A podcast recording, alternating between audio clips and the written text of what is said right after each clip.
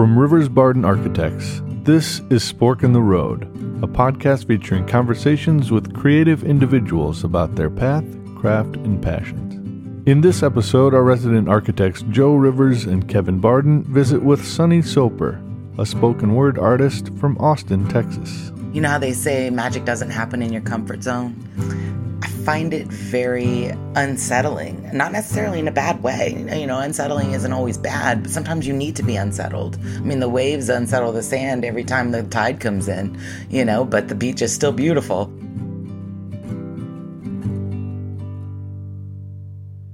Since moving back to Austin, Texas less than a decade ago, Sunni Soper has become a strong voice and contributor to Austin's spoken word scene. Joe and Kevin visited with Sunni to discuss her beginnings in poetry, the importance of editing and reflection, and her advice for budding artists. Here's Joe, followed by Sunni. So I guess just to start off is uh, when uh, when did you start writing poetry, Sunni? So I started writing poetry. I wrote my first poem October 2010. I was still living in Rhode Island. Um, I had heard rumblings that there was this thing called slam. Uh, I didn't really know what it was. I there was one in Providence that happened like on a Wednesday night at 10 o'clock, the, an hour from my house, and um, so I never did make it to that to find out like what this whole slam thing is.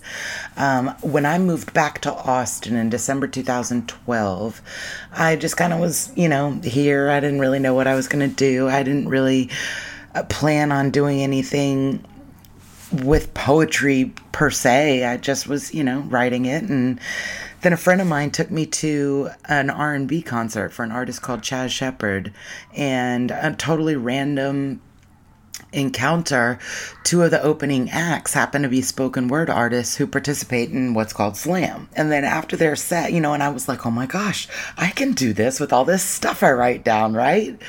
so they said, come yeah. back next Tuesday and we have a slam. So I went back that next Tuesday and I put my name on the list to slam because, again, I'm thinking that's, you know, they kept saying open mic and then the slam, but I was like, the open mic must be for like music or something. You know, I'm not thinking that that's an open mic for poetry because I'm here to do poetry, and that's called slam. That's what I know.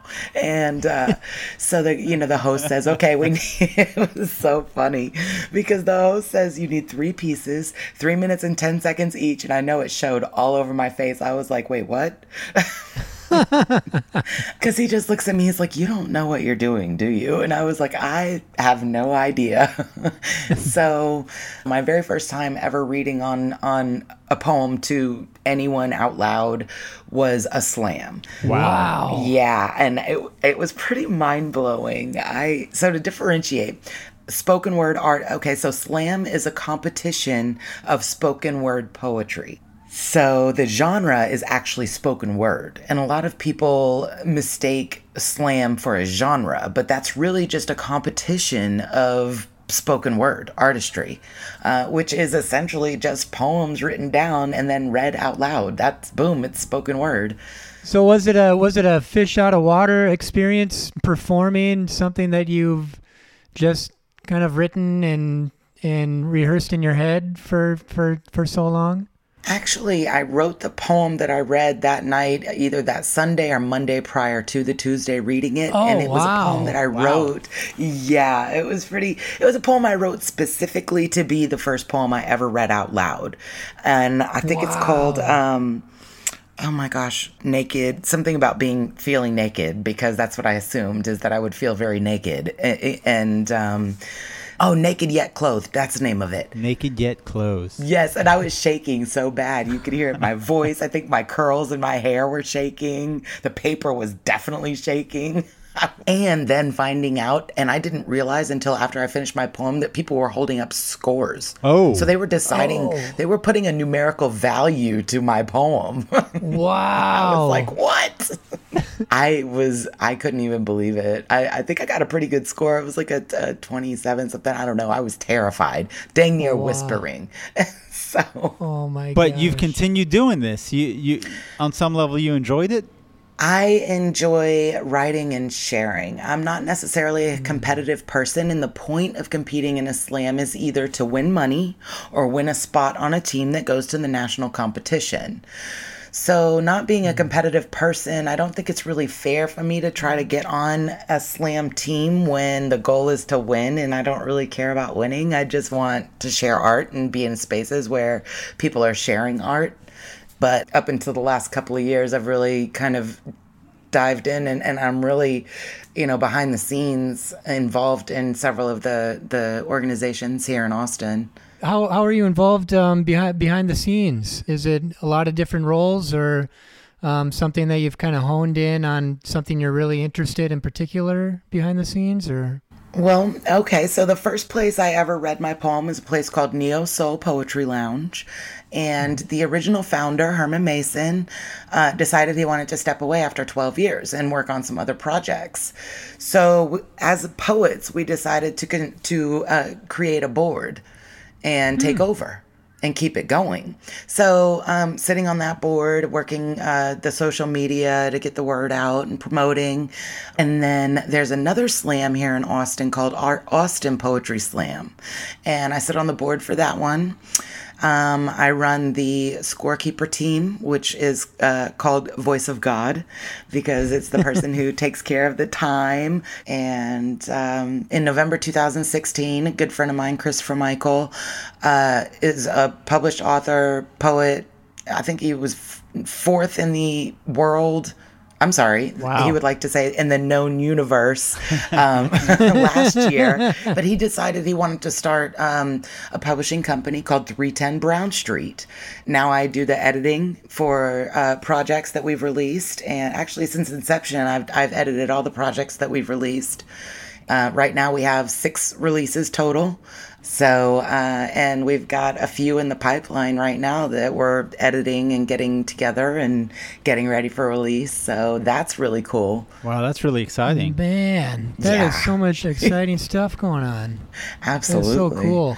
I would think it, it must be just invigorating to be involved in, in all these wonderful, you know, events and um, behind the scenes with uh, with the editing and uh, do you, do you find that these experiences influence your own work in your um, what you do for yourself? Is there kind of a conversation that happens between uh, your creativity and, and the other things that you're involved with as well or? I wouldn't say influenced as much as i would say inspired. I i get to see a lot of different avenues a lot of different perspectives on topics that i never really thought about that it doesn't necessarily influence my work but it definitely makes me stretch Right.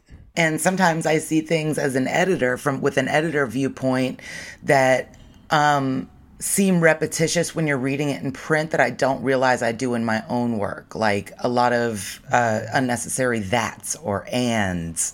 Um, right. You know, like saying I, I had had, you know, things like that that bother me as an editor that I do in my own work that I didn't even realize I did until I started editing other people's work. That that's interesting. We uh, uh, both Kevin and I have sat on some architectural juries for architecture students, and uh, when you're doing that, you have 12 or 15 students presenting their project, and you have you know it's, I guess similar in some ways that you you have to ab- absorb whatever they're trying to say and understand it and then figure out kind of what's good and what could be improved with it you know but it's it's amazing how much of that is it's it helps us design i find it helps me design of learning how to be uh, not necessarily critical, but just objective about what you're seeing and what you're looking at, and it helps give you ideas of how to improve and, and things to watch for in, in our own work too. You know, I, I think I think critique is a great is a great form of improving our own craft. Oh, absolutely. Absolutely. And I mean, I still do my own stuff. I have my album that I released. Uh, we're coming up on a three year anniversary. It's called For Public Consumption. That album is out there. When I listen to it now, after three years of being involved in the poetry scene and, and continuing to grow in my writing, um, I've really noticed a lot of growth in the way I write and uh, the, th- the topics that I choose. Jeff Messier, uh, he was the inspiration for me recording my poetry at all because he re- reached out to me one day. He said, Hey, I hear you're doing this spoken word stuff. Want to do a, a, collaboration? And I said, Sure. I've actually got this little piece that would be a great intro for a hip hop album. And wow. I had never, ever, I had never thought about putting it to music. And, and him doing that gave me the inspiration to do my album, which is all spoken word to original hip hop beats. Our wow. next collaboration is called 666. It's got uh, some heavy guitar in it and it's got that angst and that tension and um, and I mean and it, that opened my eyes. I was like, "Oh, I don't, I don't have to relegate my smooth delivery and smooth cadence to a hip hop or R&B type style. I can put it to rock. Who knew? You know, you never really know where it's going to take you. I just um, leave my door open and see what comes in. just, just a vinyl record. Pull me out of my sleeve, drop your needle in my groove so I can breathe. Read my liner notes so you can see my contents. Who made me? The list is long, a lot of folks involved. Listen to my songs and hear how I've evolved. Stories of trials and stress and tales of love and survival. Get up and dance to me. A spiritual revival. A groove that can't be denied, accompanied by a trance inducing melody. Everything vibes together harmoniously. Time signature perfectly on time. Every song you hear uniquely mine, and it's all by design. So, groove after groove and play after play, hear the words between the lines you need to hear me say, and I have so much to say. All you have to do is stare. Just, just,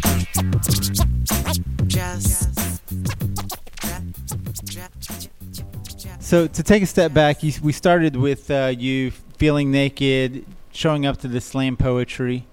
Do you still feel naked? What's it like when you perform nowadays? I mean, how, how did that transition happen? How did you get comfortable performing? Um, I don't think I'll ever be comfortable performing. Uh, I, it's very uncomfortable, and I think that's what I like about it. You know how they say mm-hmm. magic doesn't happen in your comfort zone? Um, mm. I find it very. Uh, unsettling, not necessarily in a bad way. You know, unsettling isn't always bad, but sometimes you need to be unsettled. I mean, the waves unsettle the sand every time the tide comes in, you know, but the beach is still beautiful. So it's, mm. I think it's necessary. Um, I, got into uh, i enjoy performing but i enjoy performing for things like fundraisers for the food bank or um, awareness events for domestic violence or women's rights events. Um, i've done a few speeches. Um, i'd like to try to get into more speaker speechy kind of maybe motivationally type stuff. Um, mm, yeah. I think that would be a good time. Uh, and i still do open mics. I still do uh, enjoy hanging out with the poets, and every now and then I end up doing a poem. Um, I still enjoy it. It's still invigorating. It's still terrifying. My curls still shake, you know, and you would think not after memorizing them and performing them and things like that. But um, I try to find spaces where I can use. Uh, where I can perform my poems that will touch people in that space. Uh, like if it's a domestic violence space, I try to do. Uh, I have a few poems from my experience with that. Um, I try to do those poems in those spaces, and then you know, and maybe it'll get one of their pens moving. My favorite compliment is you inspired me to write. That is my favorite compliment, hands down you know it's watering the garden it's creating more poets you know because how am i going to eat when i'm you know too old to to work a pen if if you know I'm, i mean soul food of course. Uh, you know how am i supposed to eat if nobody's oh, yeah. tending the trees anymore or if no fruit bears from the water? You know if we stop watering the garden then we don't have tomatoes for spaghetti and it's you know so it's it's all cyclical and it's all necessary. It's the life the life cycle of of art that's a that's a beautiful compliment. I love that compliment. I think art is meant to be free. I don't think, I mean, it's not created in a void. And I think a lot of artists get discouraged. There aren't a lot of outlets for, for, you know, artists, especially a lot of artists are introverts. You know, right. so it's difficult to go out and find those spaces where you can set your art free, but art is meant to be free and it's not created in a void. It, every every pebble you throw in a pond creates a ripple. So every piece of art you put out will create a ripple somewhere. You may never know about it. You may not know, it may not, the ripple may not reach its full manifestation until you're long gone from this earth. But that's why we need to record, we need to write, we need to publish. I mean, the tagline for 310 Brown Street is making poets immortal because once it's on that paper and it's released to the world, you are an immortal. It's hip hop. My inner hip hop enthusiast is offended. Sometimes it seems the whole culture has been upended. I can't even turn on the radio, the very fabric has been rended. And I wanna get out my sewing kit, it desperately needs to be mended. When I listen to BDP and MC Lyte, everything in life feels just right. When I'm criminal minded and paper thin, things just shine. And, and then I hear I'm different. And something about a million dollar. These antics make me lose my mind. You're not different. You're as the same as the repetition of that line. You owe me the oxygen you waste to say that same damn line so many same damn So times. you obviously are very supportive in your in your community. Do you find your community in general is supportive of other, of other artists? Are they supportive of you? Um, I would say so. I think you get what you give, and I also think that you get what you recognize. Um, I see a lot of artists saying things like, "My friends don't come to my shows, my family doesn't buy my art," and it's you got to worry about who shows up. These are my life mottos in the art community. Pay attention to who shows up, pay attention to who doesn't clap when you win, and then disregard all of it and do what you love and forget those who don't love what you do. Mm-hmm. That's, you know, I mean, somebody is going to like what you do. It may not be the people who raised you. It may not be the people you see every day. It may not be the people you grew up with. And that can hurt a little bit. But at the same time, they may support you in your endeavor, just not necessarily your output because it's not their thing. But that's what art is all about. It doesn't have to be their thing because it's someone's thing. So you just have to release it and let it find its nest.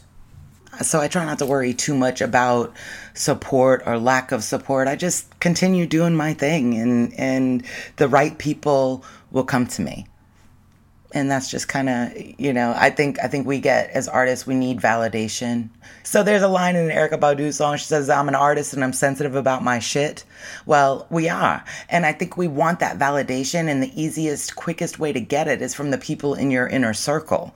But they may not always be able to offer that validation. So you've got to you know make sure that you find places that um, are receptive to what you create what advice do you have for that that frustrated artist who's in the closet who has that secret journal who has that secret sketchbook? Uh, what would you tell someone who's to how to follow that their passion in life? Share don't be uh, don't find yourself lost within yourself. You have to be on the scene to be seen. No one's going to know you have art if you don't tell them about it. Share your work. Share your work, share yourself, be present, support other people doing the things you like to do until you're brave enough to share your own. Um, sharing your art is rebellion. It is rebellion in a world that's cutting funding for arts programs, in a world that's um, turning art into a cookie cutter situation. When you look at some of these music genres, it's very cookie cutter. It's a rebellion to be unique, it's a rebellion to be yourself, and people may not see your vision right now, but 10 years down the road, you never know. There are other people who are just as scared or were at some point and said, you know what? I can write it, I can draw it, I can record it, but if I never share it with anybody, it's just gonna stay here with me and I already know what it says.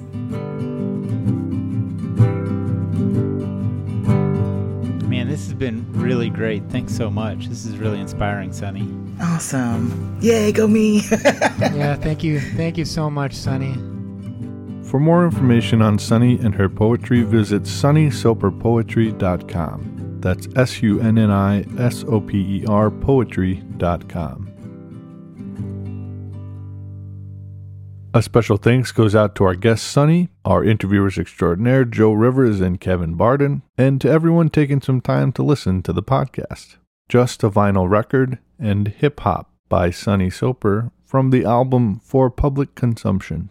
This episode was written, edited, narrated, produced, and music by Scott Barden. For more information on Rivers Barden Architects, visit riversbarden.com.